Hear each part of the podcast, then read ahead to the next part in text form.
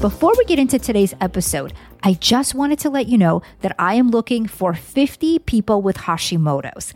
If you have been diagnosed in the last 10 years and you feel lost or confused about exactly what to do, then I want to invite you to join me for a free training call on Thursday, May 16th at 8:30 p.m. Eastern, where I will show you how to support your thyroid for your thyroid type and your specific Hashimoto's triggers. You will also find out how to lower your thyroid antibodies and how to get to the bottom of all of your thyroid symptoms the weight gain, the fatigue, the brain fog, the inflammation, the hair loss.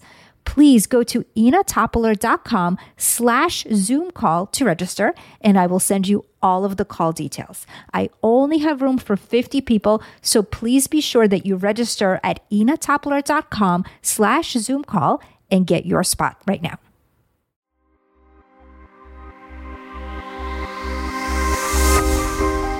Every year, thousands of people are told there's no explanation for their health concerns and no way to fix them. They feel frustrated, undermined, and lost. I know because that was me before I figured out the actual causes and reclaimed my health. Now I help others do the same. I'm Ina Topler, and this is Health Mystery Solved.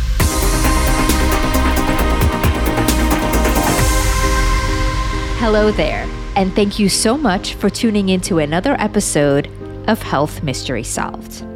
You know the phrase, if only I knew then what I know now.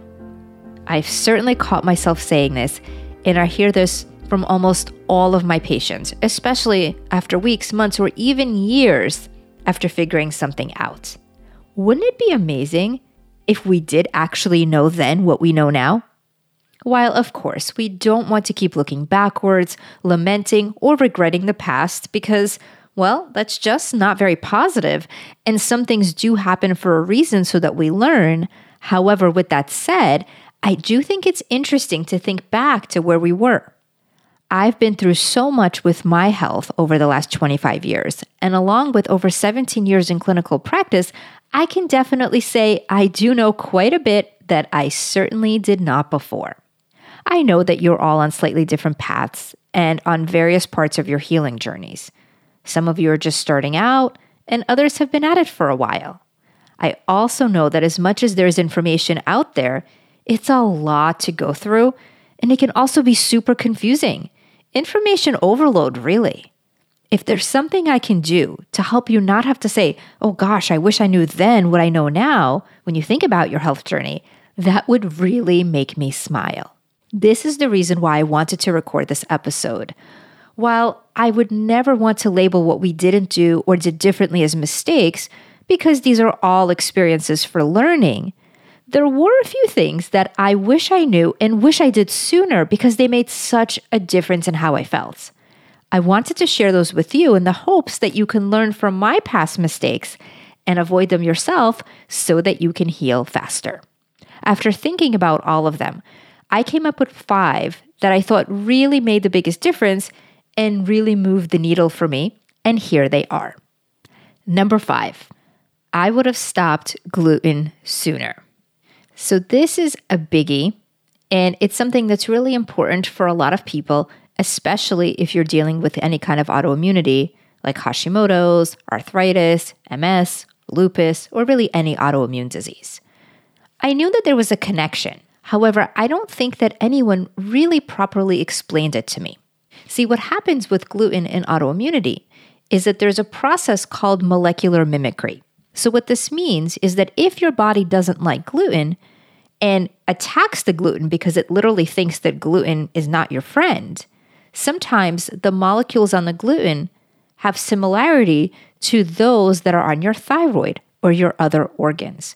So if you're eating gluten and your body doesn't like it, your body attacks the gluten, but then because the gluten looks similar to other organs, it mistakes it and attacks those organs at the same time. And so that's how we can get more thyroid destruction or destruction of other organs. While I knew there was a connection going back 20 years, it was probably even 25 years when I first started my journey, I didn't really understand that. And I remember doing a stool test with a functional practitioner, and there was antibodies to gluten, which were called anti-gluten IgA.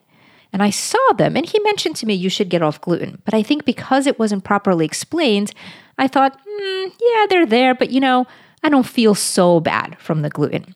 And honestly, I think because I really didn't want to get off gluten, because gosh, I mean, who really does, right? I loved bread. I enjoyed that when I went out to eat and some of the other things that gluten is in. I honestly tried to make excuses as to why I shouldn't do it. So I'd remove it for a few days and look and see, well, I didn't feel so much better. So I guess it's really not an issue for me. Or I would eat it and then say, well, I don't feel so much worse from eating it. So I guess that doesn't really work for me.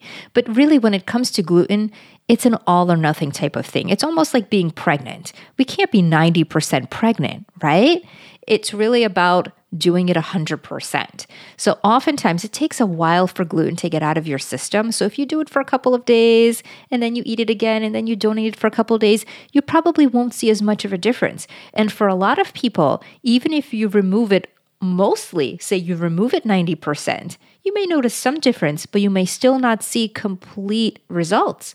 So the autoimmunity may not start to decline. Some of your symptoms may go down, but not that significantly. So you really want to do it 100%.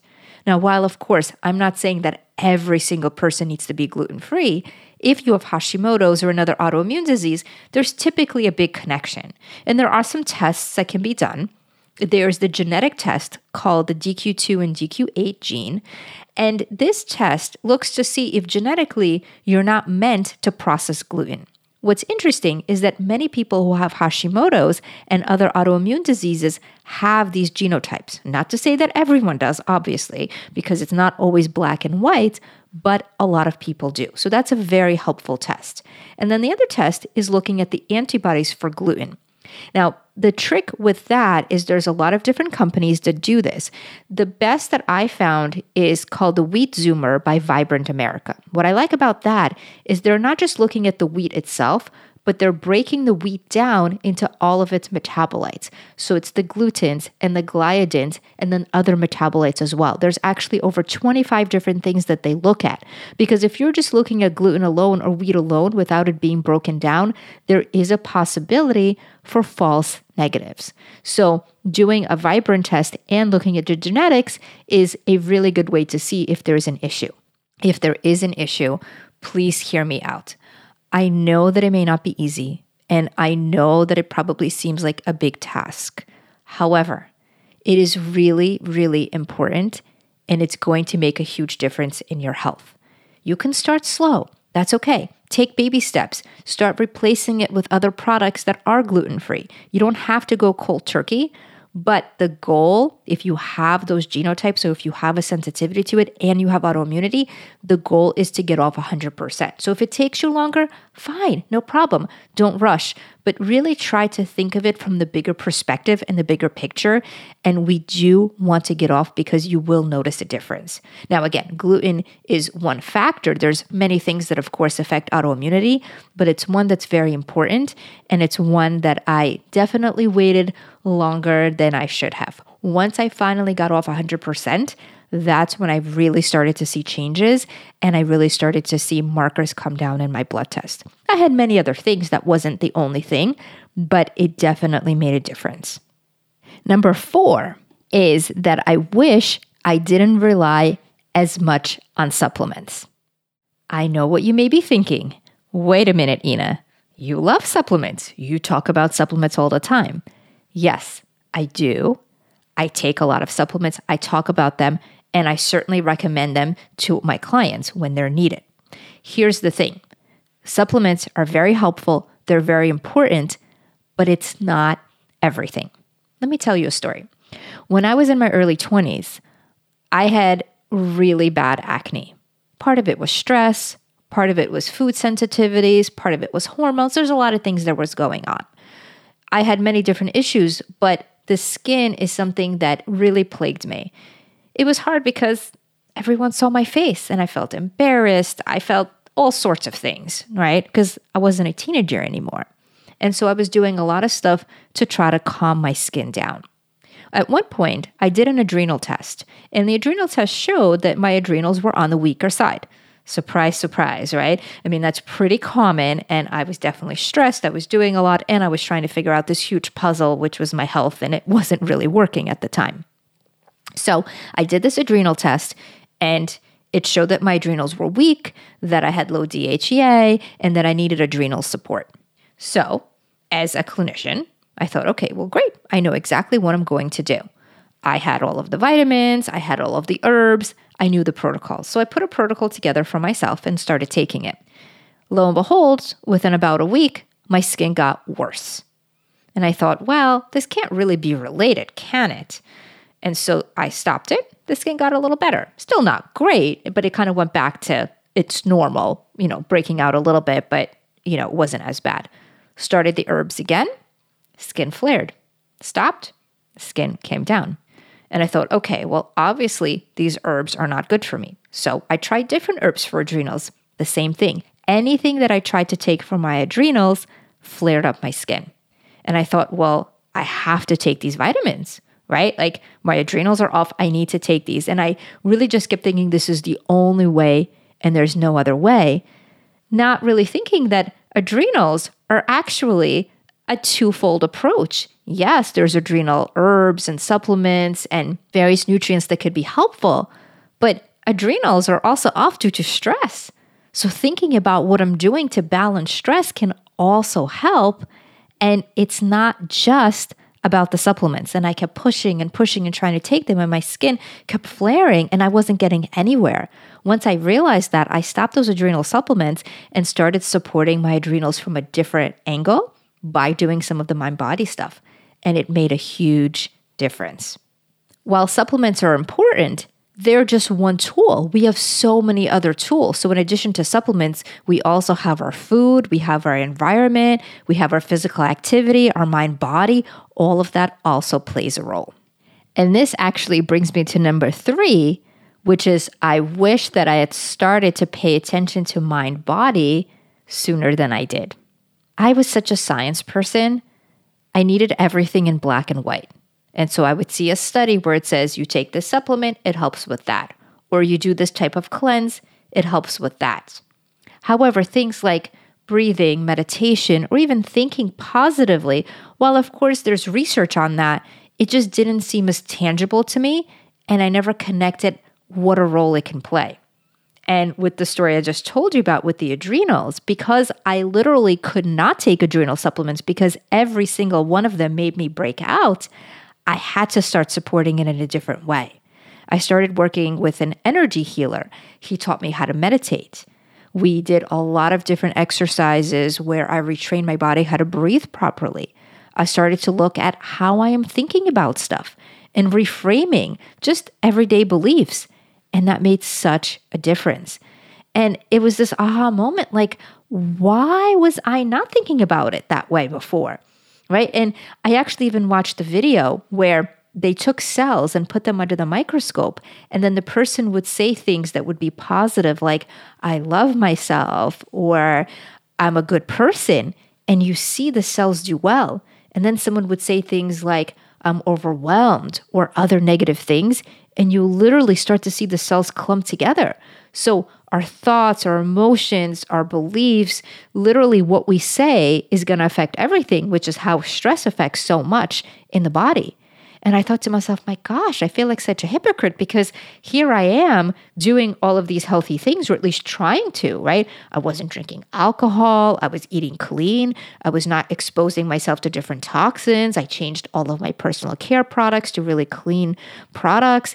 I was exercising, was doing so many things, but yet here I am walking around stressed out speaking to myself in a very negative way. Again, not on purpose, but it was just something that I always did, right? Or blaming myself for things or just being overwhelmed, really like picking at little things that really didn't matter. So making a mountain out of a molehill. And while, of course, I knew that stress isn't good, I never really thought of it in that way. So please, please don't underestimate the power that stress has on you.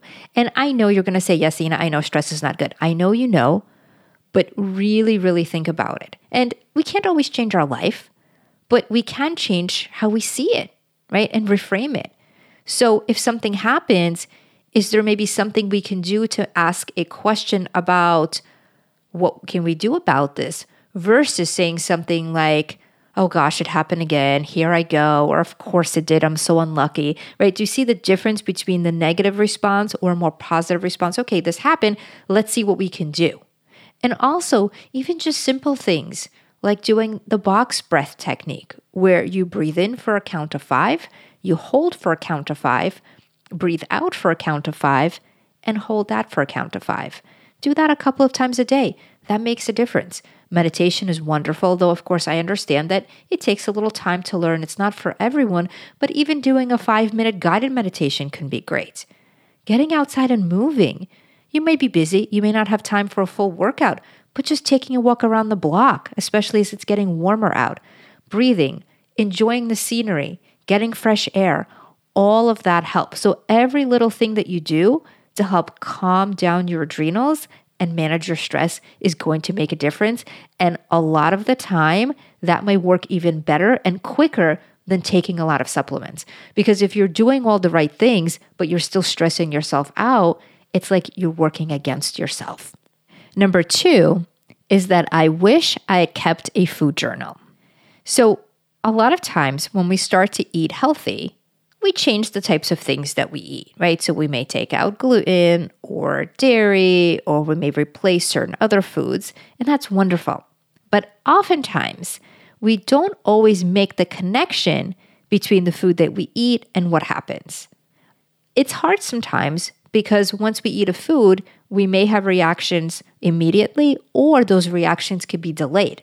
They could take a couple of hours, sometimes even a couple of days.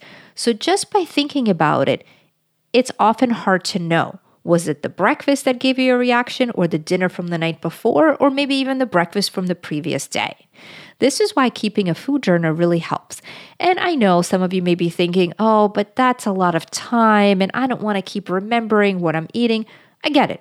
It takes a little bit of time, but even if you can do it for a week or two weeks, you'll get a nice indication of what's happening and how your body is responding. Remember the story I was telling about my skin? Well, there's a lot of things that affected my skin, but one of them was dairy. The thing is, until I started keeping a food journal, I didn't figure that out. I was using a ton of different topicals. At first, I was using prescription things, but as I got into my health journey and really realized that all of those chemicals are harmful, I started using a lot of natural ingredients. So, essential oils and all types of topicals that had better quality ingredients. So, they were very safe and healthy for my skin. I paid so much attention to that and what I put on my face in the morning versus in the evening. And I had you know, 10 different products and I was rotating them around. I was writing it all down and trying to figure out which was helping and which was hurting. And I started to make some correlations, but I realized I was doing that with the products, but not with my food. And then I was making these correlations that this oil made it worse versus this cleanser made it better. But once I started to really look at what I was eating and write it down, I realized it was the dairy that was causing all of my issues. And it wasn't immediate. If I'd have dairy, Two days later, like clockwork, I would get a pimple or two or three. And then it would take a while for them to come to a head. And then, you know, they would get inflamed and then it would be a whole week process. Those will go down. But then if I have dairy again, new ones would come up. So here I was figuring stuff out with my skincare and my makeup routine, thinking it's that, where really it was the food that I was eating. So, of course, it's important to pay attention to what you're putting in your body and on your skin, but looking at what you're eating and also writing down how you're feeling after that food, but also how you're feeling later that day and the next day really, really makes a difference. And if you're working with a functional practitioner and they've asked you to keep a food journal and you said, yeah, yeah, I will, but you haven't yet, please take my word. It's very, very helpful. Yes, it takes a little bit of extra effort, but there's tons of apps these days that you can use, and you don't have to do the food journal forever. Just doing it for two weeks or so is going to give you a lot of data. I promise it's going to help. And then the number one thing that I wish I knew and would have done sooner is to not white knuckle it. So, what I mean by that is, you know, when you think that you should do something and you do it, And it just feels like every step of the way you're just pushing and pushing and pushing and you're trying and trying. And it's like, it's just not working. And that could be in health, it can be in life in general, it could be in parenting, in business, right? In anything. And while some things do take a lot of great determination and hard work, I'm not saying that. But if you feel like you're really, really moving upstream and no matter what you do, it's just not working, that's what I mean by white knuckling it. And that's when you want to rethink it. And again, I'm not saying things can't be hard, but if you're doing something and doing something and doing something and it's not working, let's look at what we're doing and rethink it. So maybe you're working with someone and you're doing a protocol and you're just having tons and tons and tons of detox reactions. And they may tell you, oh, it's okay. It's just detox. Keep going. And it's been a week, two weeks, a month, sometimes even several months. And you're still feeling worse and worse. And the practitioner may be telling you, it's detox. Keep going. But if you feel in your gut that it's just too hard and you're going upstream, then maybe it's time to change. Maybe it's time to tell the practitioner, you know what, can we slow down on this detox? Or maybe the detox is just not right for your body. Maybe your elimination pathways are not completely open and you're trying to push toxins out, but it's like there's a bottleneck and they're not coming out. By pushing harder and going stronger, well, that's not going to be the answer. Or maybe you've taken a lot of foods out of your diet and you feel like you have to take more and more and more foods out and you're not feeling better and you're feeling even more restricted. And yes, of course, there's a time and place where certain foods can be taken out. But if you've taken so much out and there's still no difference, again, perhaps we want to rethink the protocol. Maybe talking to your practitioner and saying, okay, we've taken all these foods, Perhaps we need to look at healing the gut and doing some more gut support so we can handle more foods. You see what I mean? So sometimes it could be the protocol you're using, sometimes it could be the practitioner you're working with, or sometimes it could be your own belief or mindset about something. So if you really feel like you're white knuckling it, just take a look and see if maybe there's a way to shift it somehow. Typically, it doesn't even have to be a complete 180. It could just be a small shift and that can make all the difference. There you have it the five things I wish I knew or did sooner. I hope these can help you avoid some of my mistakes and help you heal faster. I hope that you enjoyed this episode, and if you know someone that can benefit from this, can you please share it with them? I would so appreciate it. And as always, when it comes to your health issues, please, please don't give up. The answers are out there and there is hope. I'm Ina Topler. Thank you so much for listening, and I will see you next time on Health Mystery Solved. All information, content, and material on this podcast is for informational purposes only and is not intended to serve as a substitute for the consultation, diagnosis, and or medical treatment of a qualified physician or healthcare provider.